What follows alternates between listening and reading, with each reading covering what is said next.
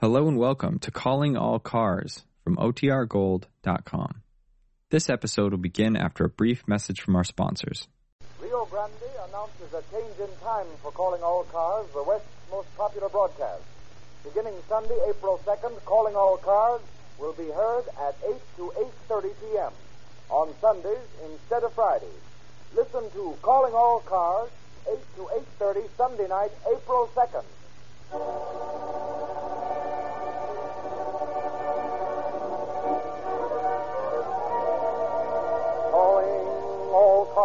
Copyrighted program created by Rio Grande. Marysville Police calling all cars. Attention all cars to broadcast 277 regarding a kidnapping.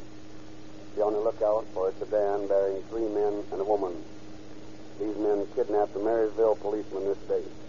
Exercise caution as they are armed and dangerous. That's all. Rosenquist. If a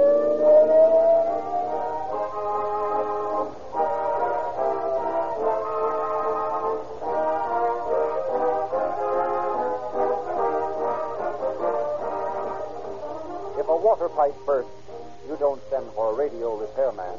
If something goes wrong with your radio, you don't call in a plumber. You summon the man whose training and experience have made him a specialist in his chosen line. The men who do know gasoline, whose very occupations require them to drive far more than you or I, are the men at the wheels of police cars, ambulances, and fire engines. And the way they size up the various motor fuels on the market is best illustrated by the fact that more of their emergency, public serving automobiles are powered by Rio Grande Crack, wherever it is sold, than any other brand. Their constant reliance on this better gasoline to get them away to a quicker start, to give them top speed, maximum power, and the kind of mileage that saves the taxpayers money is the most eloquent endorsement ever accorded to gasoline. Tens of thousands of motorists who have followed the example of an overwhelmingly large number of city and county officials in California are enjoying the advantages of police car performance Rio Grande Crack in their automobiles. If you are not, why not? Get a tank full on the way to work in the morning. Give it one trial and you will be sold. You'll understand why Rio Grande Crack is the most highly recommended gasoline sold in the West.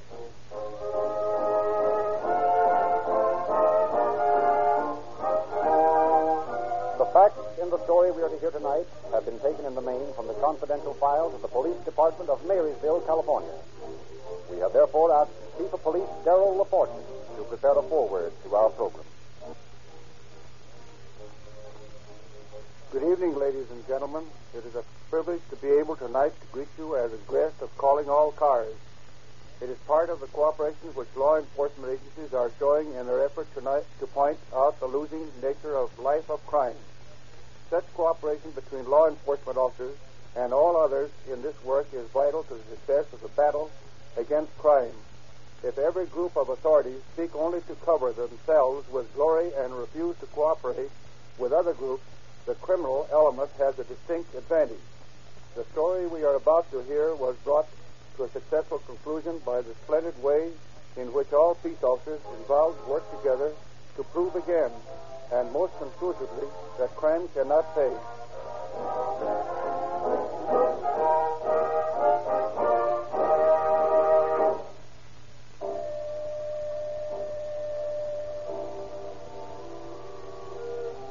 A low moon hung over the little desert town of Battle Mountain, Nevada. It was long after midnight, 1.30 o'clock in the early morning of July 15, 1932. At the upper end of the town, two men were working furtively in the shadows as they attempted to break the lock of Battle Mountain's leading store, while a third stood beside a small sedan parked nearby. How you making that, Judge? Okay, okay. A couple more tries won't have. Well, here. Put it some money, will you? I want to get that. I thought I heard something down there by the corner of the building. Is it getting jumpy, Chip? I can't hear anything. Yeah, maybe so. I could have sworn I heard someone there. If there was anybody around, Henry could see them. What do you suppose I'm making them stand out there by the car? Yeah, yeah, sure, I know. There. One more like that, we'll have the lock snapped off. Now give me back that. Jack, there is somebody coming. I just saw his shadow on that board sidewalk. Shut up, chick, and listen. Here. You hear that? Come on. Tuck behind the sedan, and quick. He's still coming. I guess he saw us all right. Why didn't you tip us, Henry? Jim, Jim, you fellas said Jack. I think he's going to give the signal when we look back here. Okay. Now, hold your guns ready, boys. I got a hunch it's a cop. All right, you fellas. Put up your hands and come out in the open. It's the law. It's the marshal, boss. Yeah, I know. Let him have it, boys. One of us got him, Jack. He's dropped in his tracks. Stop! Stop, or I'll think you're full of lead. And we must have only winged him. He's firing at us. Well, you know what to do, don't you? That ought to hold him. Come on, duck into the saddle.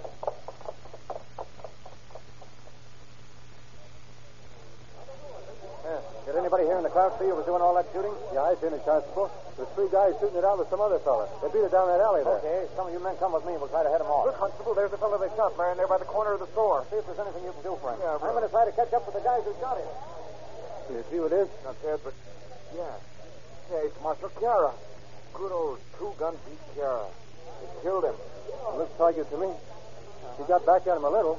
I saw one of the killers limping pretty bad when they run in that alley there. You, you think he might have shot one of them? That's the way it looks. Funny they could run off and leave their car standing here. That ain't their car. Belongs to some people I know. Just happened to be parked there. Well, it looks like they got away. A lot of the boys are still searching for him, but no luck so far. They got away, huh, Constable? Yeah, we'll get them yet. They left their tracks in the alley. The tracks of Cowboy's booth.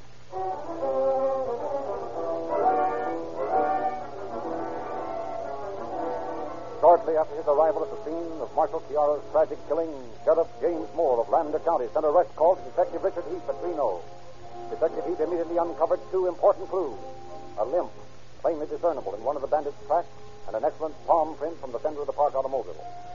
But it remained for M.A. Carpenter, a detective of Marysville, California, to give meaning to these clues.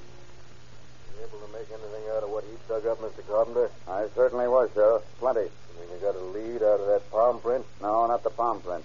Identifying the killer through that would be mostly a matter of luck. What's the track? That's it exactly. Those boot prints showing the limp. What about him? Sheriff, only one man in the West makes boot tracks like that. And that man is Jack Weston. Jack Weston. You mean the man they call the last outlaw of the Old West? That's just who I mean. But uh, how can you be sure? Besides the evidence of those boot prints, Jack Weston is the only man I know who could outdraw Two Gun Pete Sierra. If that's the case, he's going to be a tough man to catch. That may be, but none of them are too tough to be caught eventually. I followed Weston's career since way back in 1900 when he and his brother Ed started out stealing horses in the state of Washington. He's been getting away with his lawlessness for a long time now, Mr. Carpenter. I don't know what. Jack hasn't entirely gotten away with it. He's done time before. And we we get him this time, he'll likely hang. And if he keeps on leaving a trail of telltale boot prints, we'll have him before you know it.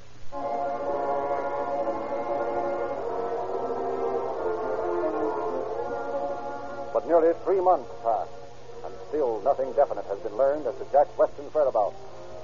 And then, late one October afternoon of the same year, an automobile bearing Arizona license plates turned into a service station on the outskirts of Marysville, California. Fill your tank, sir? Yeah, make it snappy. Yes, sir. Don't you think you should have stopped further along, Jack? After all, we just cleaned this sticky town of change of over 540 bills. Shut up, will you, Chick? Oh, that service station got to hear you. Oh, no, but just the same. No, we were down to the last gallon. I didn't want to take no chances of running out between stations. Where to now, Jack? I'm not sure yet. Let's see how things look up ahead. I may cut east, back into Nevada. Then you're going to pass up Red Bluff? I told you I didn't know, didn't I? Now, pipe down. I wish that guy would hurry up. I want to get clear of this town. Oh, quit talking, Chick. He's going to bother us. Hey there, lend mind the oil. In a hurry. Okay, sir. That's two dollars and sixteen cents. Here you are. Thank you, sir. Let's see that three sixteen out of twenty. Slip that guy another one of the phonies, eh? Sure. Why not? Oh, look what's coming around the corner of the station. It's a cop. He's looking hard in our direction. All right, so it's a cop. What of it? I swear he's the biggest cop I ever saw in my life. I bet he weighs way over 200. Jack, he's coming over here. Yeah, let's beat it, Jack. Nuts to the chain. Now, listen, you two hold tight. I'll take care of this. Just a minute there. I want to talk to you. Yeah? What's the matter? Where'd you get that automobile? What do you mean, where'd I get it? It belongs to me. Yeah? Let me see your registration slip. Sure. Right here on the wheel post. Sure. Yeah. Your name, sir? All right, copper. I guess you know a 45 when you see one. Now climb into the back seat like a good boy. Hey, what's the... You heard me, big boy. Okay.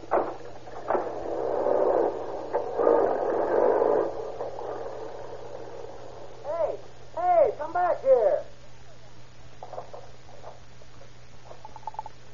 Operator. Give me the police department. Hello? Uh, say, look. Three people, two men and a woman, just drove out of my service station with Officer LeBouf in their car. I think they kidnapped him. Yeah. It was a new car with Arizona license plates and. What? Well, they're heading north from the Bangle Road, it looks like. Yeah.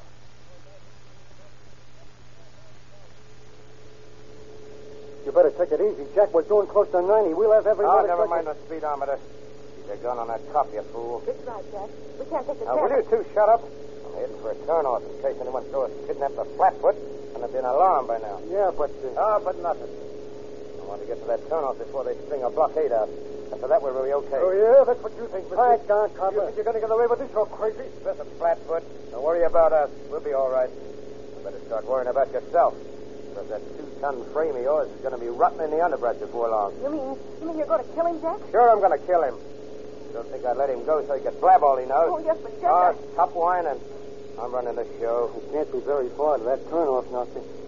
Hey, Jack, look out. There's a car pulling out of that side road. Right in front of us. Dirty rat, it's a blockade. Maybe I can make a turn. Hey, Jack, we're going to turn over.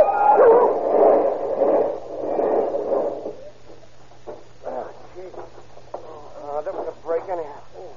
Hey, anybody hurt? Oh, I don't think so. Are you all right, Chick? Yeah, I, I guess so. Shook up a little as well. Come on, let's get out of here. What about the copper? All right, done for. a Look at him. Yeah, I guess you're right, Chick.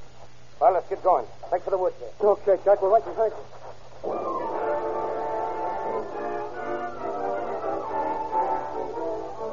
When the officers under Sheriff Tolan reached the scene of the accident, the fugitives had already disappeared. Fortunately, however, they found Officer Merrill LeBuff merely unconscious from a head injury, not dead as the bandits had supposed. Days of intensive search proved unavailing. Luck was again riding with Jack Weston and his outfit. The year 1932 came to an end. 1933 rolled by, and Jack Weston still remained at liberty. And then, in the spring of that 1934, Sheriff Lewis R. Fife of Cedar City, Utah, decided to take the bull by the horn. I tell you, these wool robberies have got to stop. The ranchers around here have taken about all they can stand. Something's got to be done, and done soon. I'd be willing to bet my last dime I know who's behind all this. Yeah, who? Jack Weston. By George, Sheriff, I, I believe you're right. I'm almost certain I'm right. He's the bandit who killed your old friend uh, Marshal Pete Sierra up at Battle Mountain, isn't he? Yeah. That's something I'm not forgetting. And one of these days, if somebody else doesn't get him first, I'm going to bring Weston in, dead or alive. Pardon me a minute. Hello, Sheriff Fife speaking. This is the Stoner Ranch calling, Sheriff. Yeah. We've just discovered the theft of several thousand dollars worth of wool. Any idea who did it? Well, no, unless it's those wolf thieves who've been operating around here this spring. Okay, I'll be right out. Unless I'm very much mistaken, it's Weston and his outfit again. They've robbed the Stoner Ranch. Yes. Come on, let's get on out there. I'm going to bring in those wolf thieves if it's the last thing I ever do.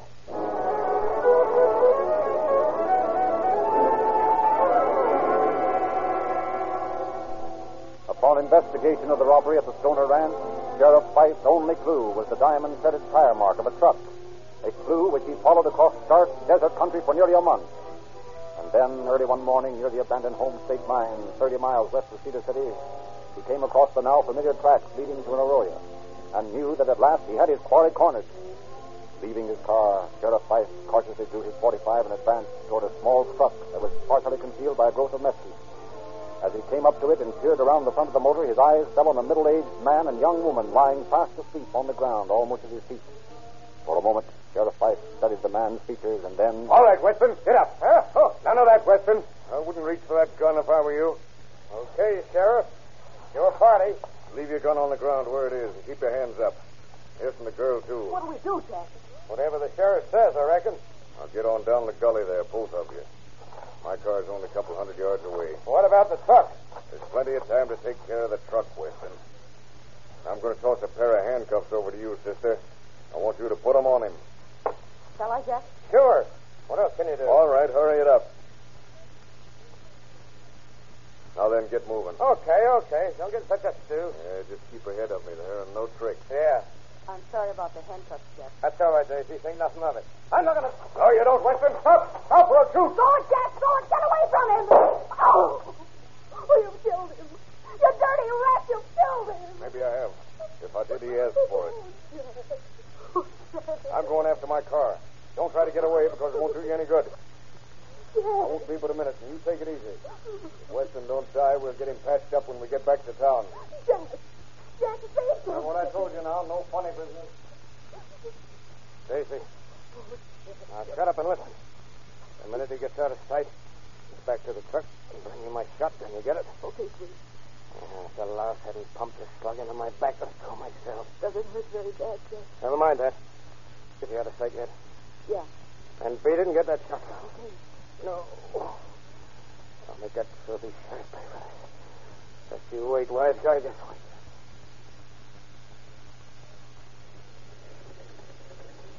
Are you all right, Jack? The shotgun in my hands. I'm always all right. Now, shut up. My turn now, Sheriff, huh? Get him up and be quick about it. Oh, what? Now, you heard me. Get him up. Okay, Weston. Kind of looks like your luck still holds, doesn't it? Sure, why not?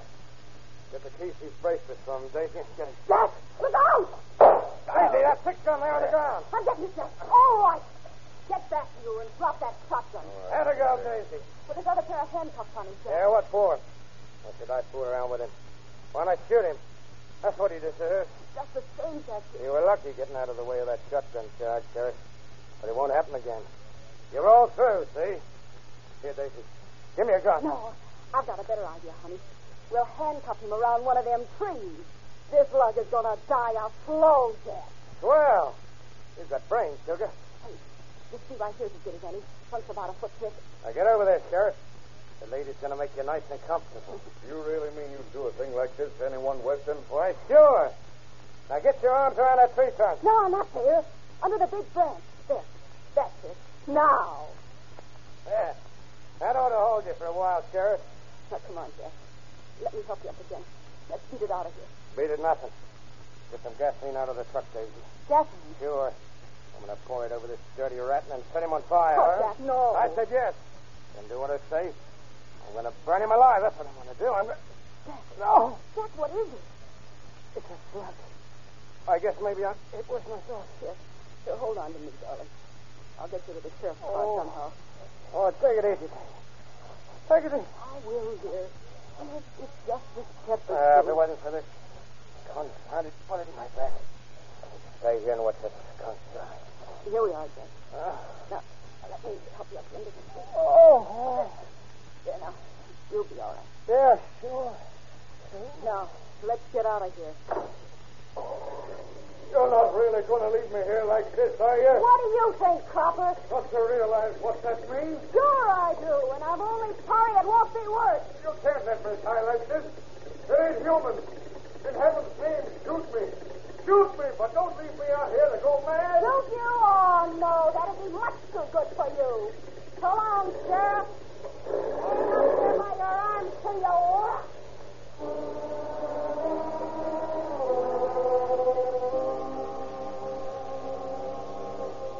Hours dragged by. A noonday sun scorched down upon Sheriff Fife, burning into his brain. Overhead, a circle of ominous dark birds swooped ever lower, their beady eyes fastened upon the helpless man awaiting the moment when life should leave his tortured body. Desperately, he racked his wits for a solution to the problem of horror confronting him. Suddenly, a daring scheme presented itself. Matches were in his pocket. The bark of the cedar was dry, highly inflammable. He would burn down the trees. He might be roasted alive in the process, but it was a chance for freedom. Time and again, the bark ignited and seared the officer's hands. But always the flame burned out before being able to ripen into a blaze. At the end of an hour, Fife was forced to abandon the plan. Feverishly, he searched his mind for yet another solution. Yet he was. Caught. Caught like an animal in a trap.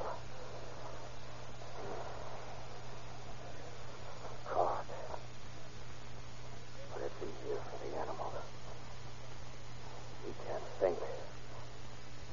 He can't picture the torments that lie ahead of him.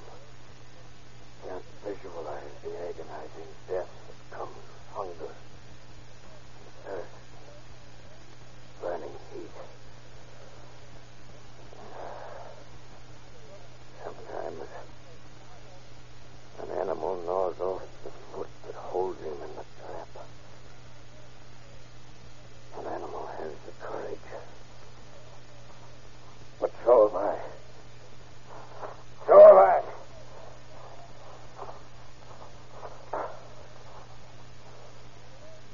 I wonder if it hurt too much.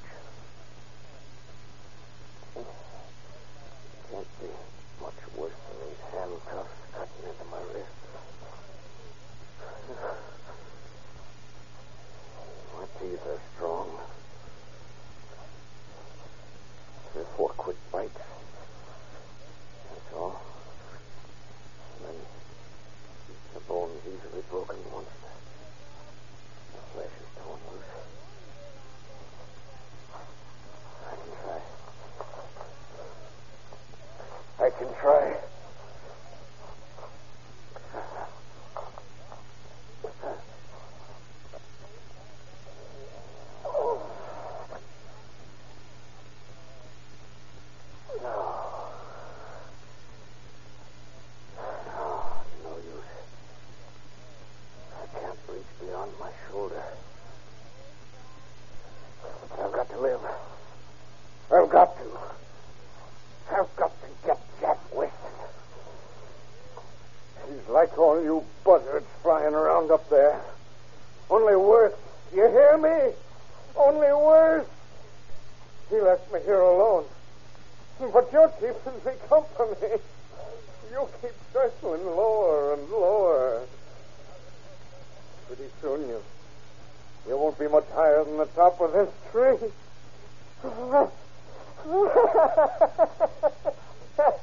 if I could if I could climb to the top it'd, it'd save you the trouble of coming down so far to get me.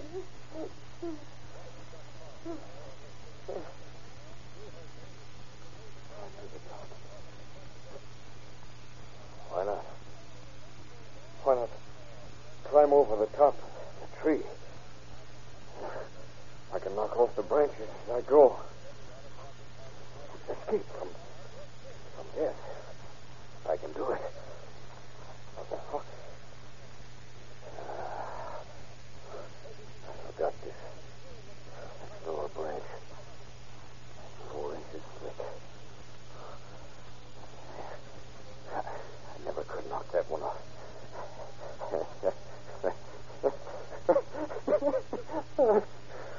Condemned to death by the branch of a tree. Little four inch branch. Still, trying something sharp. There. Piece of flat shale. That'll do it. Now, if I can only reach it with my foot. It's coming. It's coming. I'm getting it.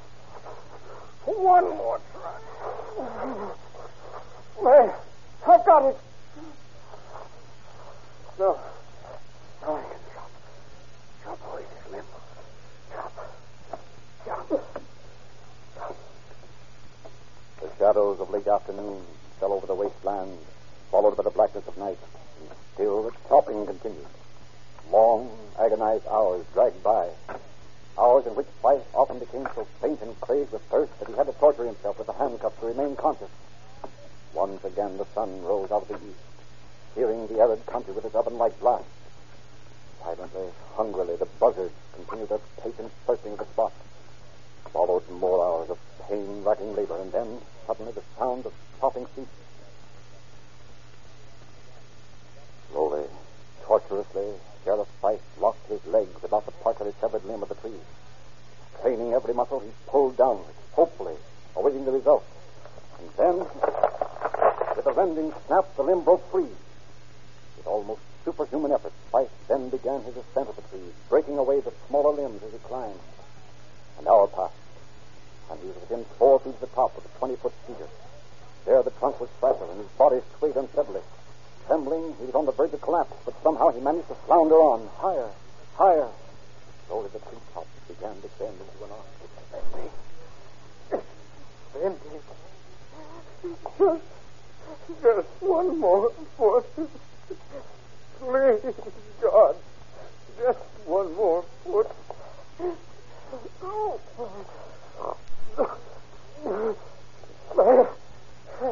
I'm beginning to slide free.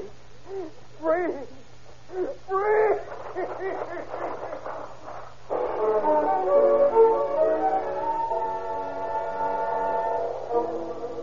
Only through sheer force of will did Sheriff Fife, still locked in handcuffs, manage the 14 miles of grueling march toward Cedar City before being picked up by a rancher. And almost unbelievable as it seems, after only two days of recuperation, he was once again hot on the trail of the West's number one bad man, Jack Weston. Information had come through that a girl answering Daisy's description had purchased medical supplies in St. George and had driven south in the direction of Arizona. Sheriff Fife was not long in picking up the tracks made by the tires of his car, and in company with several deputies, the officers soon came to the end of their search before a tiny shack in the vicinity of Mount Trumbull. Sheriff Fife advanced to the door. Why, why, it's you, but, Yeah. but I thought. You thought I'd be food for the buzzards by this time, didn't you? You said you're under arrest for attempted murder, young woman. I see. All right, I'll go with you. Where's Jack Weston? He ain't here. Ain't here, eh? Come on, we're going to take a look through the house. You see for yourself there's no one in this room. They put two other rooms in the house. Well, we'll take a look at him anyway. Hey, what's your name? Margaret Carter. Margaret Carter. Why'd Jack call you Daisy? If you don't like my name, you know what you can do. Come on now. Where's Jack Weston? Jack is far away. Well, I'm going to find out. You were right about his not being in the house, but I got a hunch he's not far from here. One of the men just found your car, Sheriff. He did, eh? What about Weston, Captain? There's no sign of Weston. Well, let's take a look at the car.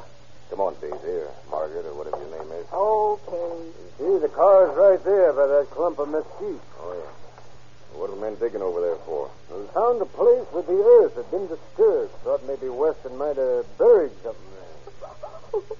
Well, what's that for? What's the matter with you? Oh, nothing, nothing. Hey, Sheriff, uh, it's a body we just found in that pit. The boys are bringing it out now. The body was whose, you know? Well, there, the, the boys have it out. Maybe someone can identify it. Why? Why, it's Jack Weston. Yes, it's Jack. I buried him there myself. he died during the night on, the trip south from St. George. Well, looks like that bullet of yours got him after all, Sheriff Hyde. Yeah, I guess it did.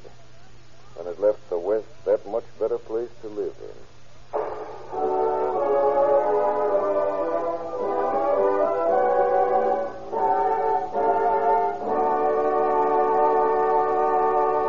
In just a moment, we shall present the concluding facts regarding our program. A careful driver not only keeps one eye on the road and the other on his speedometer, he is just as careful about where he turns in for his motoring needs. A veritable army of prudent, thoughtful motorists watch for the nearest red and white Rio Grande station, knowing the safer, surer protection of Rio Lube and Rio Grande, Pennsylvania, knowing the superior quality of Rio Grande Cracked, the gasoline of real police car performance. Every member of Jack Weston's outfit has been apprehended by the authorities, either before or since the death of their leader, and is now serving time in prison. They are learning, as Jack Weston so conclusively learned, that crime cannot pay.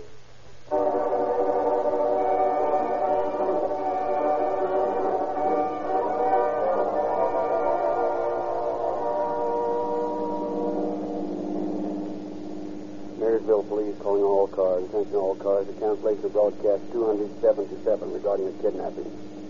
Suspects in this case are now in custody. That's all. Rolls and clear.